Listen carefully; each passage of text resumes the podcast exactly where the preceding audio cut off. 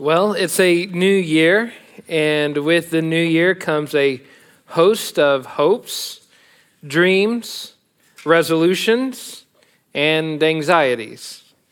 It's in the new year that people tend to be the most open to assessing where they are and where they hope to be, and the, where have they been in the last 365 days, and where do they hope to be in the next 365 days. It's the onset of a new revolution around the sun that inspires both evaluation and vision, self critique and dreaming. And that's what makes the letter to the Colossians such an appropriate, relevant letter to read at the beginning of a new year. Is because this letter is inviting us to evaluate, to self critique, but then to also dream what this church can become in the new year. Where have we been? What has God done? And what do we hope God will continue doing? What things should we make a priority in our daily lives as believers together, a body of believers together? All these questions are answered in this letter. According to Paul, this is just your basic summary of Colossians.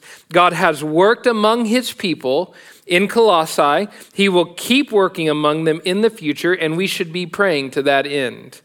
He will remind us of the supremacy and the sufficiency of Jesus' person and work. And because Jesus is supreme, and because his work is sufficient, we no longer have to slavishly placate to the will and spiritual regulations of men, right? We don't have to be fearful of men anymore. We don't have anyone else to please but God.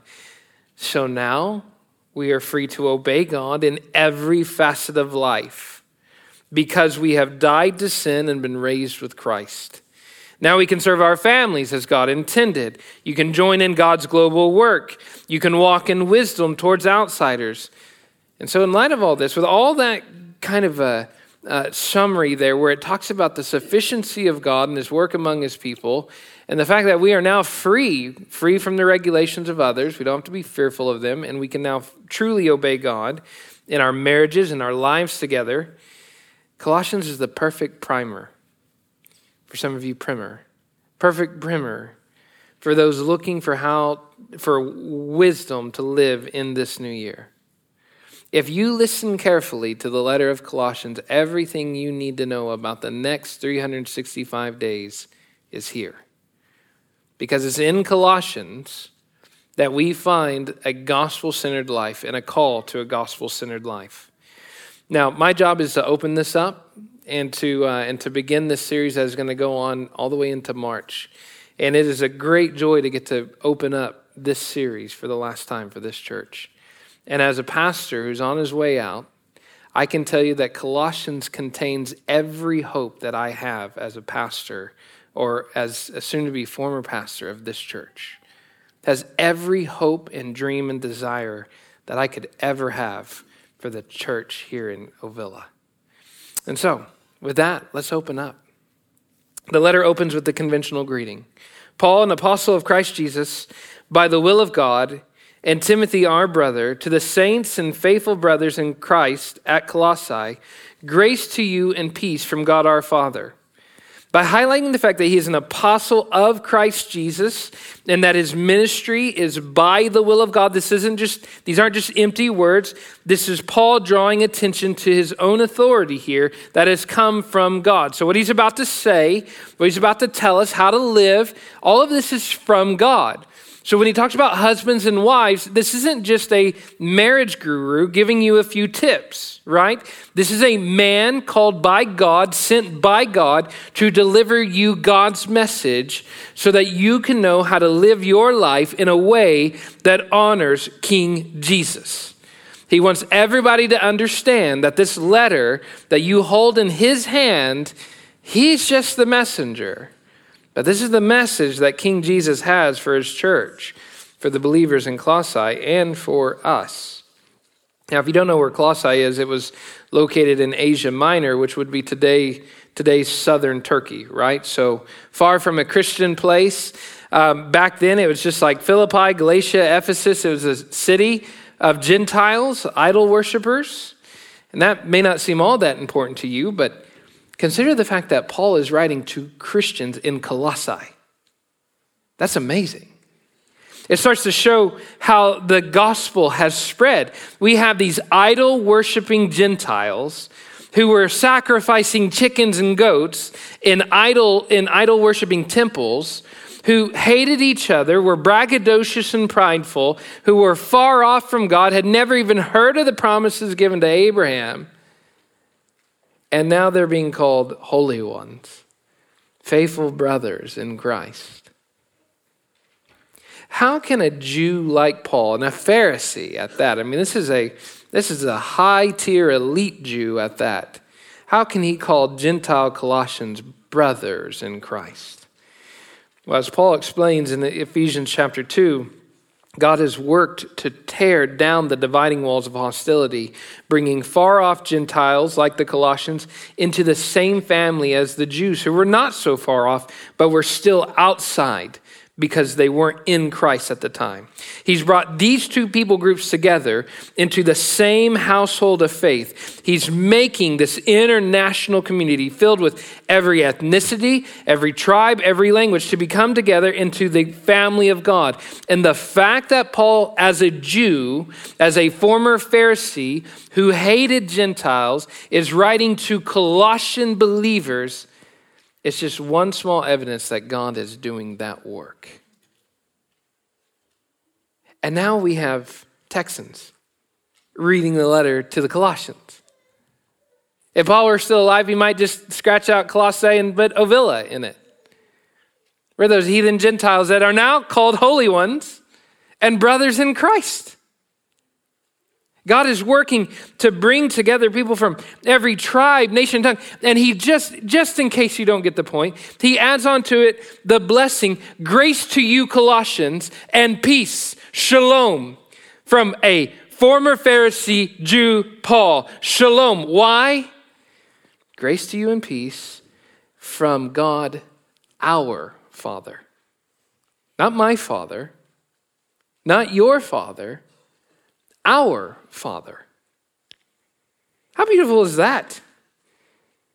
One family, diverse, spread out through the entire Mediterranean world, one in Colossae and one a man from Jerusalem, and yet he's able to call these really different and weird people brothers in Christ. Why? Because they have the same redemptive Father.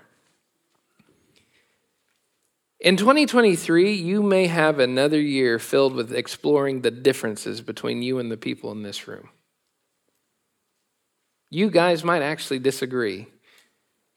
If you're anything consistent with the years past, then you will disagree with each other at some point while we're here. Maybe over decisions of who, uh, who's going to be the next pastor. It may be over decisions of what paint's going to go on the wall or or what carpet's going to go down.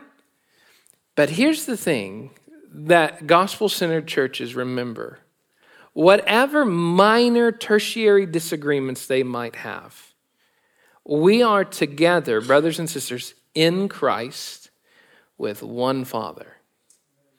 He's not my Father, though there is a personal element to it where I can call him my Father, God my Father. But as a, as a member of the body in this church, he's ultimately our Father. You and I have just as much access to the Father as anyone else. And because of that, we have a common bond that goes beyond any of our differences goes beyond any of these tertiary matters, goes beyond politics, goes beyond economics, goes beyond social theories, goes beyond any of these different opinions that we might disagree on. This is the thing that knits us together, where, where all of us from all different walks of life can come together, and all of us in this room, because of faith in Jesus, can say, God, our Father. Just a beautiful thing. Your bank account will probably look a lot different than mine. Your house probably looks a lot different than your neighbor's. Your car, your voting history, your background, whether you did drugs in the past or didn't do drugs, whether you have a divorce or two in your past, or whether you've been married to the same person for your whole life, The reality is, is we are all sinners saved by grace, placed in Christ because of the work that he has done. And now we all, because of the faith that we have in Jesus, can call God Father. That's just the beauty of this. I, I just, I'm, i mean, sometimes I get critiqued, and when I start letters from Paul, and everybody's like, you're drawing out way too much from Paul's introduction here. I don't think so. I don't think so. Paul's not just writing these empty messages here. He means something when he says it. When he says grace to you and peace from God, our Father, that's very intentional of what he wants you to see. There's a unity in the body of Christ that goes beyond geography. Colossian believers, bacon eaters though they be, can be brothers with a Jew like Paul because God is our Father. That's something to keep in mind in 2023. That's something to remember. I hate to say this to you. You're not always right. Your opinions, though they may be strong, don't always matter. What does matter is the gospel of Jesus Christ and the fact that the Father has sent the Son from heaven to save sinners like you. We may be different in a lot of ways, but the one thing that we're the same is is that we're sinners saved by grace and we're the undeserving children of God. Amen. And if you live in that and you are mindful of that, this church will flourish for generations to come. Churches die when they forget that. Churches die when they begin dividing over these tertiary things. But when they remember that the people in this room are not just people of different opinions, the people in this room are fellow children in the same family. It's when they remember that that churches can go on and on and on. Now, we get to the content. He begins, so that's his introduction. That's just him saying hello. Now we get to content. And one of the things that we th- one of the things we learn from Paul's letters is how to pray from the, for the church. If you if you've ever read through systematically through Paul's letters, Colossians, Philippians, even Corinthians, one of the thing you will, things you will take out of it is how to pray for the church. Paul is constantly writing out his prayers for the church. Ephesians 2, he's got one. Uh, in Colossians here, he, he writes it out and he, he writes it again and again and again. He writes out the same typical prayers, but he applies them to these people that he's writing. It's certainly one of the most important lessons from his letters that we can gain in how to pray for the church. For him, prayer is not just something we say, is it? It's not just saying, he's not just going to write down, I'm praying for you, right? I, I'm tempted, just like everybody else is. Somebody tells me they have a problem, the initial reaction is, I'm praying for you right? For Paul, that's not empty words. He means it. He is praying for them. It's not just a reaction, it's an act of love. For Paul, prayer is love and devotion to God's people, as well as an acknowledgement that all things, God's people included, depend on God's continued work. If God doesn't keep working among his people, it's bad news bears for the church. If God doesn't keep working for his people, things will not continue growing in a healthy direction. It's out of love for the church of Colossae and the recognition that its future depends wholly upon God's ongoing work that Paul writes out this prayer. He's not just saying, hey, just so you know, I'm praying for you. He tells them what he's praying for them. And what a beautiful thing at that. It can be broken up into two basic sections. You get the first section, which is verses three through eight, and that's basically Paul's thanks for everything that God has already done for his people. And then you get the second section, which is verses 9 through 12, which is his prayer for what God will continue to do. And one of the key lessons I think that we should learn as we look at these two sections is that prayer for the church requires two things consistently both a thanksgiving for what God has already done, and then a petition for God to continue working. Thanksgiving recognizes the grace of God to his people in the past. And petitions, like the one that we're about to read here in a minute, they keep us humbly mindful that if God doesn't continue doing such work, that the future is very bleak indeed. Now, Paul highlights God's past grace. He says this in that in verse uh, I think it's verse 3 here. We always thank God, the Father of our Lord Jesus Christ, when we pray for you, since we heard of your faith in Christ Jesus and of the love that you have for all the saints. When Paul thinks of the Colossians, his heart is moved to thanksgiving because he has heard, and think about this Paul's on the other side of the Mediterranean Ocean. He's heard of their faith in Jesus and how much they love other people, how much they love fellow believers. There's a lot that we can't know about the Colossian church. How many members did they have? What was the state of their buildings? Who were their pastors? What were their names of their pastors? Who planted the church? We might know that. But who pastored the church after him? We have no idea. Uh, what size of building did they have? How many, uh, did, did, they have a good member care? You know, good good guest service. We don't know any of those things about them. But one thing that we do know is that they were a church that believed in Jesus and loved other people well. Those are the two things that we know undeniably about them. That they loved, Je- they believed Jesus and loved others well. It's hard to imagine what a better reputation, what better reputation a church could possibly attain than the praise that it believes in Jesus and loves the brothers well. What a beautiful thing to say about a church. You see, a church that's rich but doesn't have that? Ugh. A church that's big but doesn't have that? A church that's growing but doesn't have that? A church that's hip and cool and relevant but doesn't have that? It's not a healthy church. For for Paul, the best thing to say about the church, the best reputation, is that they believe in Jesus and they love the saints. Now, where did they get this? It didn't just happen overnight. They got it because they heard about the hope that is stored up in heaven for them. They heard about the gospel.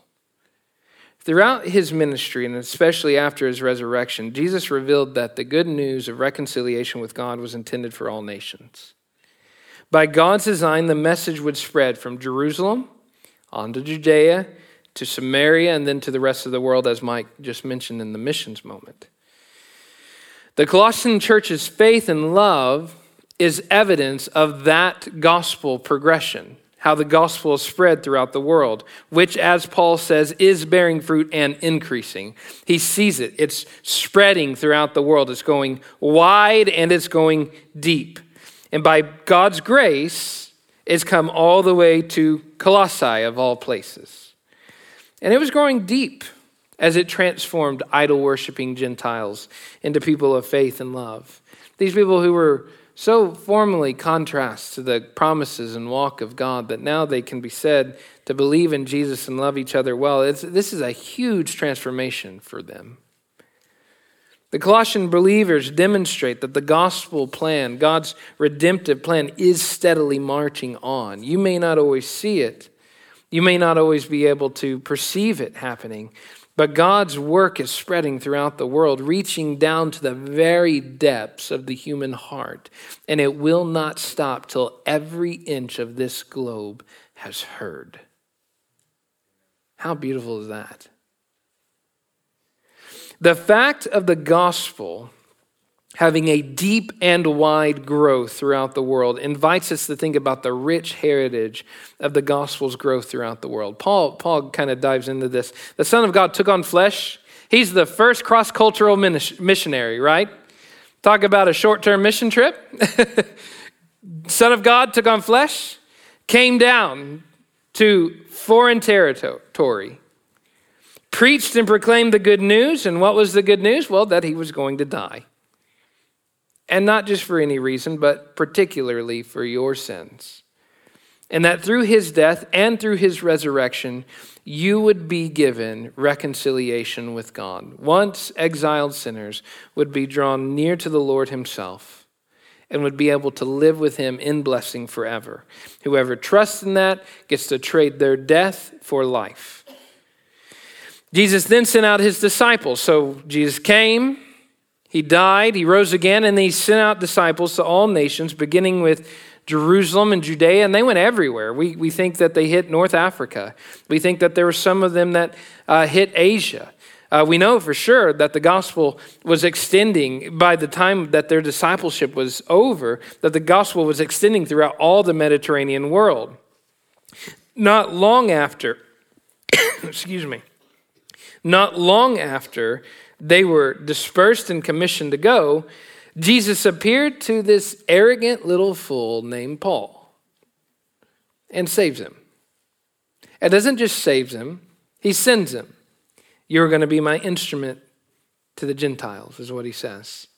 When Paul met Jesus, uh, things got serious.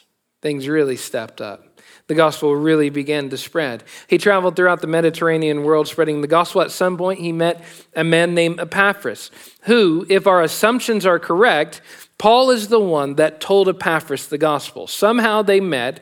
Somehow Epaphras became a Christian, and we think it happened when Paul met him and shared the gospel. And Epaphras doesn't just sign up his name to believe in Jesus, he signs up himself to become a co prisoner with Paul. He gets so on fire for the Lord that he begins going throughout the nations, planting churches, and suffering in prison with Paul. We know for sure that he helped bring the gospel to Colossae.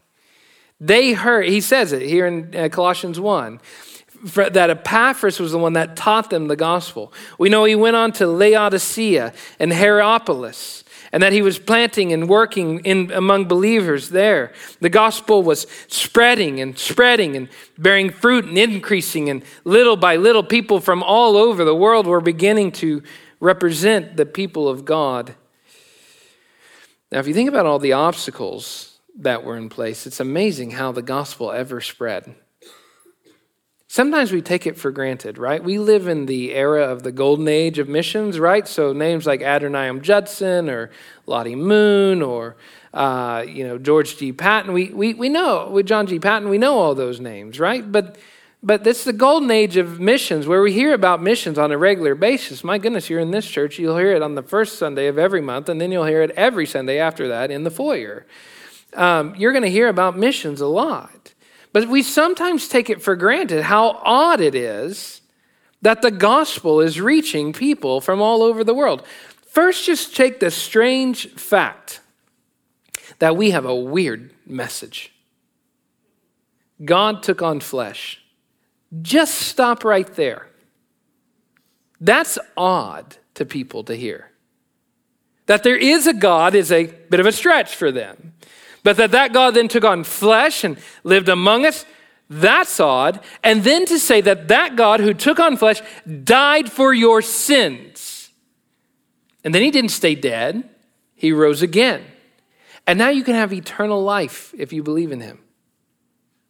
I mean, it's a mind blowing message. Who's going to listen to that? And yet, Paul comes out there and the disciples come out there and they preach that message the same message that is foolishness to the Gentiles and a stumbling block to the Jews.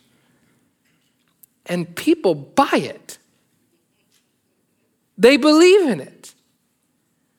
They rest their lives on it. They die for it. They bleed for it. They go to prison for it. They suffer for it. They accept it wholesale. And it's just so strange how a message like that is going throughout all the world. And people are believing it.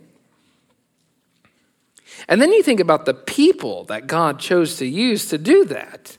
We talked about Paul a couple weeks back when we talked about uh, when we were preaching through the book of Romans. Unibrow Paul, short, scrawny, big crooked nose, ugly dude, only a face that a mother could like, some kind of speech impediment, thorn in the side that we think is nearsightedness. Kind of had one of those um, personalities that you just kind of, oh, good, goodness, there comes Paul, right? One of those guys. God uses him to become the messenger of this foolish message. And people listen. How did the gospel ever spread? And then you think, okay, so it goes from Jesus who died, that's a stumbling block to the rest of Jerusalem, to disciples who then go to the rest of the world, to Paul, who also goes to Epaphras. Epaphras goes to Colossians. The Colossians spread out and they continue the movement. And then there's this westward push and it gets to Spain. And somehow it begins to spread throughout Europe like a wildfire. And then people say, why not the Americas? And then they go over the seas. And next thing you know, people in Ovilla, Texas, of all places, are buying into that same message. There's only one answer that we have for how that could ever happen. You ready for this? Not strategies, not big, massive missional endeavors like that. God did it. God did it. God made it happen. He used people, He uses means, for sure. But God is the reason God is the mover. God is the one that orchestrates everything so that the gospel will successfully extend throughout all the world. And how comforting it is to know that I get to be a part of a movement that I'm not ultimately uh, responsible for its success. I get to join in a work because Jesus has happily invited me in, knowing that it's not resting on my shoulders. That's the tension we have as Christians is that we get to share the gospel knowing that we don't save anybody. We get to go to missions knowing that we're not going to be the ones raising dead people from their sins. God is. And it's because God did that. Paul doesn't give himself credit. He doesn't say, hey, just so you remember, I shared the gospel with Epaphras and I trained Epaphras. I sent Epaphras to class. He doesn't do any of that. He wants them to know there is one person who deserves thanks for all of that. I thank God, the Father of Jesus Christ. In the same way, when we pray for the church in our own day, we should be aware of what God has done up to this point and thankful for all that He has done. Oftentimes, we get into the beginning of a new year and churches begin thinking about their goals. They just kind of shift into that. What new ministries are we going to start? What areas in our community have yet to be reached effectively with the gospel? How are we going to improve our care for members and guests? Um, and all these things are important to the life of the church. I'm a, I'm a huge proponent. I know not all of you are. I'm a huge proponent of New Year's resolutions and goals. I think a healthy person plans, sets goals, and strategizes how to do them. I think it's a good thing. I think it's healthy to think about where you're lacking, what your weaknesses are, and where you need to be strengthened. And then to actually go actively try to pursue that strengthening. And I, would go so far to say that a church who's not doing that very thing, a church that's not strategizing, thinking, and planning, and setting new goals and, res- and resolutions, is probably a dying church. At best, it's an unhealthy church. At worst, it's a dying church. You do realize that, that when a church stops asking, what new horizons might God give us to take the gospel, that's not a good thing. That's not a good thing. I'm not talking about bigger budgets, bigger buildings, or anything like I'm talking about how can we take the gospel to new people? How can we share the gospel in new horizons? So I'm a big proponent of all that. I don't want to I don't want to diminish setting goals in the new year at all. I just think we get things out of order or we skip a few steps sometimes. Sometimes we jump straight into the planning and the goal setting and we forget to thank God for everything he did in the past. I mean just just think about it. did you see God work in the last 365 days? Did you see God keep some of his promises in the last 365 days? Did people believe in Jesus at all in the last 365 days? Were we baptizing people in the last 365 days? Were there people sent out to share the gospel in other countries in the last 365 days? God did big things. And he deserves praise for that. To stop and just thank God for all that he's done. And so before we lean into the new year and say, what all are we going to do that's new? What all, where are we going to go? Let's make a plan. Churches have to stop. Paul, Paul teaches us that when we pray for the church, one of the most important steps to do is to first stop and praise God for what all's happened. He doesn't just jump in into a prayer of what God will do in Colossae. He thanks God for everything God has already done in Colossae. And it's in that that he's now set the stage for what God will do. As Paul teaches us, the Christian life is a balance of retrospective thanks and prospective anticipation. We look back at all that God has done and give thanks. And as we look back, we gain courage and wisdom for how to pray about the future. This retrospective, prospective approach is modeled right here in this prayer for the Colossians. He gives thanks that of what God has done, and then he launches into a prayer that focuses on all that God will do. Now, keep in mind, it's amazing how much of Paul's prayer for the Colossians church, Colossian church uh, overlaps with everything that God has done. So he's going to thank, he's already thanked God for everything that God did do. Now he's going to pray for everything that God will do.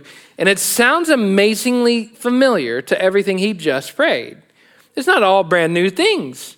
He wants God to continue doing these things. He said, I thank God that the gospel has been bearing fruit and increasing throughout all the world, especially among you. And then he's going to pray, I pray that the gospel will bear fruit and increase in you.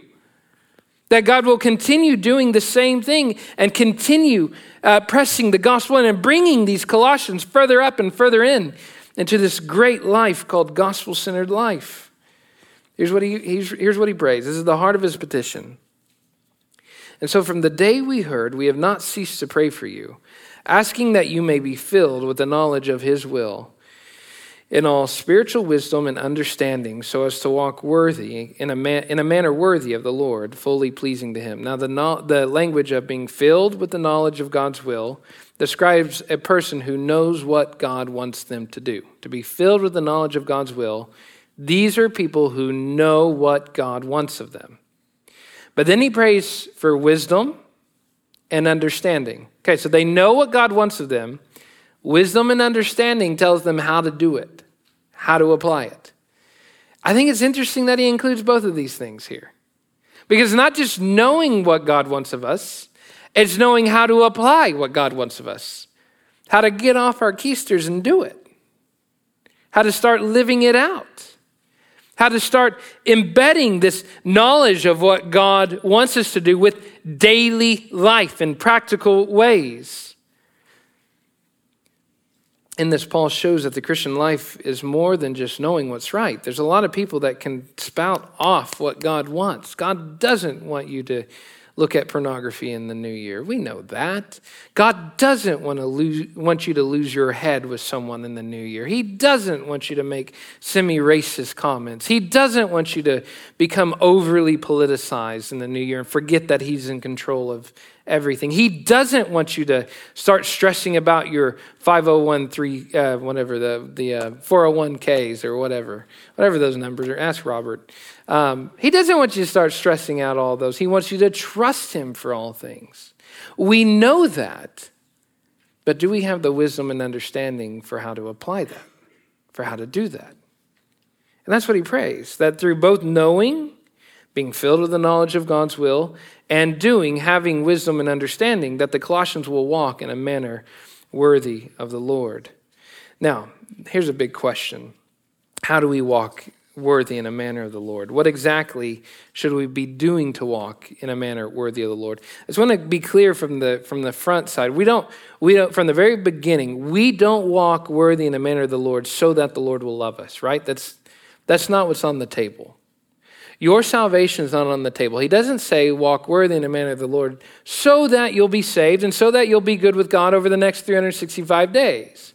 No, it's because you've been made right with the Lord. It's because of this thing that we call righteousness, justification, that God has declared us right with Him. We're good with God. There's shalom, there's peace between us and God. We've been reconciled to Him. But that demands a life change. We walk worthy of a man, of, uh, walk in a manner worthy of the Lord, not so that we will be saved or right with God, but because we are saved and made right with God. We live out of our justification, not for our justification. We live out of being good with God, not so that we will be good with God. But he prays that as they know the knowledge of the knowledge of God's will, as they have the wisdom and understanding to do it, that out of all of that they'll be able to walk in a manner worthy of the Lord. And so, what does that look like in practicality? Well, he gives you three things. First, walking worthy means bearing fruit in every good work and increasing in the knowledge of God. Two resolutions for the next 365 days that should be on your list obey God more know God better. How simple is that? Just have it, just have it. This is, this is what godliness, godliness looks like. It's to have a commitment and a prayer that says, God, a successful next year will be if you lead me to obey you better and know you deeper. If in the next 12 months, you help me to bear fruit in every good work. Let me not speak ungodliness. Let me not think carnality. Let me not be angry at my brothers and sisters. Let me not be divisive. Let me love people as I should. Help me obey you. And in the process, help me know you more. You're so deep. You're so unfathomably majestic. I could never, ever hope to know all of you. And so this year, will you would just increase my knowledge of you so that I can say at the end of this time, I know God more. What a beautiful thing. If this church's commitment over the next 12 months is just to be a church that together obeys God better, knows God deeper. It's important for you to find a new pastor. It's important for you to fill up the staff openings. It's important for you to faithfully give. All that's a part of obeying God, for sure. But it extends beyond all that. It's also important that you together live holy lives that reflect the truth of the gospel together. God forbid you find a new pastor and yet in the process bite and devour one another. God forbid that this church goes into the new year and you shirk out on your responsibilities to be a part of it. God forbid God has brought you this far, shaped you this far, given you this much grace to get where you are now, and now you're going to chuck out on sanctification because there's a better church somewhere. Don't do that. Obey God more, know God better. You do that, you'll have a great 365 days. Second, walking worthy means being strengthened with all power according to his glorious might for all endurance and patience with joy. What's beautiful about this strength, he prays for strength. We all want to be stronger, right? Pray for strength. But he doesn't pray for economic strength. He doesn't pray that the Colossians' budget will be met. He doesn't pray for political strength, that they'll be more influ- the most influential entity in the pol- political system there in Colossae. What does he pray for? Being strengthened with all power. Most of us pray for that, but we miss what's happening next. According to his glorious might, for all endurance. You see, it's not just power. It's not just strengthened with power. It's not just living in God's might. It's, it's strength to do what? To endure. To endure what? Hardships, suffering. So often we pray that God will deliver us, give us the strength to overcome obstacles, give us the strength to climb mountains, give us the strength to overcome those who will oppose us. And sometimes the best thing that you should be praying is God, give me the strength to endure all that. Your prayer should not be that you, this church or you yourself as an individual avoid suffering in the next 365 days. Your prayer will be that you'll be able to glorify God under it. That is a prayer worthy to be prayed. That you'll have the strength to endure. God, just give me all power to flourish in suffering. Give me wind in my lungs to carry the cross. Give me muscles in my arms so I can be nailed to it for others. Give me a high head that can bow low under the weight of the crown of thorns that you put on it this year. Strength, but not unmitigated strength, not strong political, powerful, powerhouse men, not economic strength, not bloated budgets, big buildings, and lots of assets. Strength to endure. That should be your prayer. And finally, walking worthy means giving thanks to the Father who has qualified you to share in the inheritance of the saints in the light. Do you understand everything that God has done for you? He has qualified you. You were unqualified in your sin, alienated from God. And God has qualified you to share in the inheritance. Well, what's the inheritance? We don't know. On one hand, it said the scriptures say, "No eye has seen, no ears heard what awaits the saints."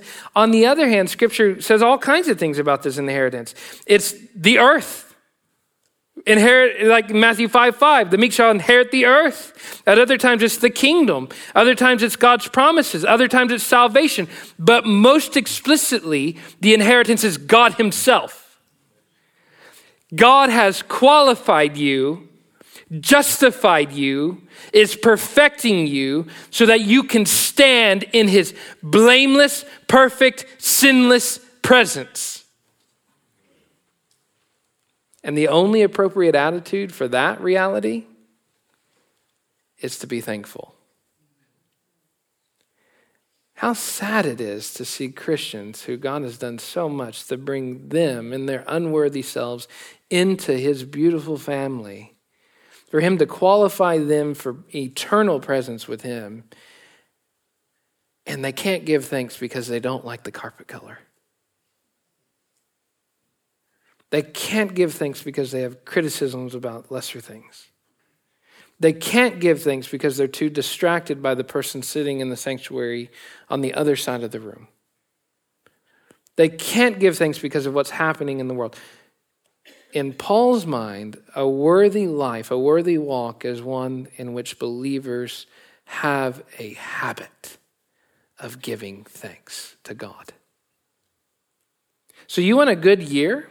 Here's what you should be praying Lord, help me to know what you want.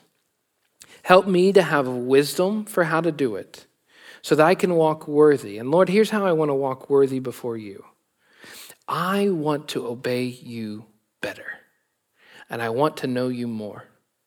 And not only that, I don't want to be the, the weak sufferer that I was last year that complained and griped every time I drug my cross across a, rock. I don't want to be someone whose faith flickers every bad thing that happens. I don't want to be someone that whose whose trust and joy of you goes up and down based on what the news headline says. This year, Lord, will you give me strength to endure all of that so that I can have patient joy. And Lord, while you're at it, make me walk worthy in a way so that I'm always giving you thanks that I'm not complaining as much. But I'm praising you for all the ways that you have loved me and qualified me for this inheritance. Like, like Sidna. By the end of her 90 something years and missing a leg, can't walk, has to be taken from bed to chair to the toilet, has to be wheeled around, has to, has to be at, dependent on everybody, and yet strength to endure. That's one thing I always saw about Sidna. Strength to endure with patient joy. If the Lord can make you like that in the next 365 days, you will have a very good year. So let's pray to that end. Father God, we just lift up to you these things. We pray, Lord. We know and we come to you knowing that everything that has happened in this church since it was planted, and the things that, and the churches that were planted before them that planted this church, and the churches that were planted before them. Father, all of those things, decisions and things that happened hundreds of years ago that brought us to this moment, all of that was dependent on you.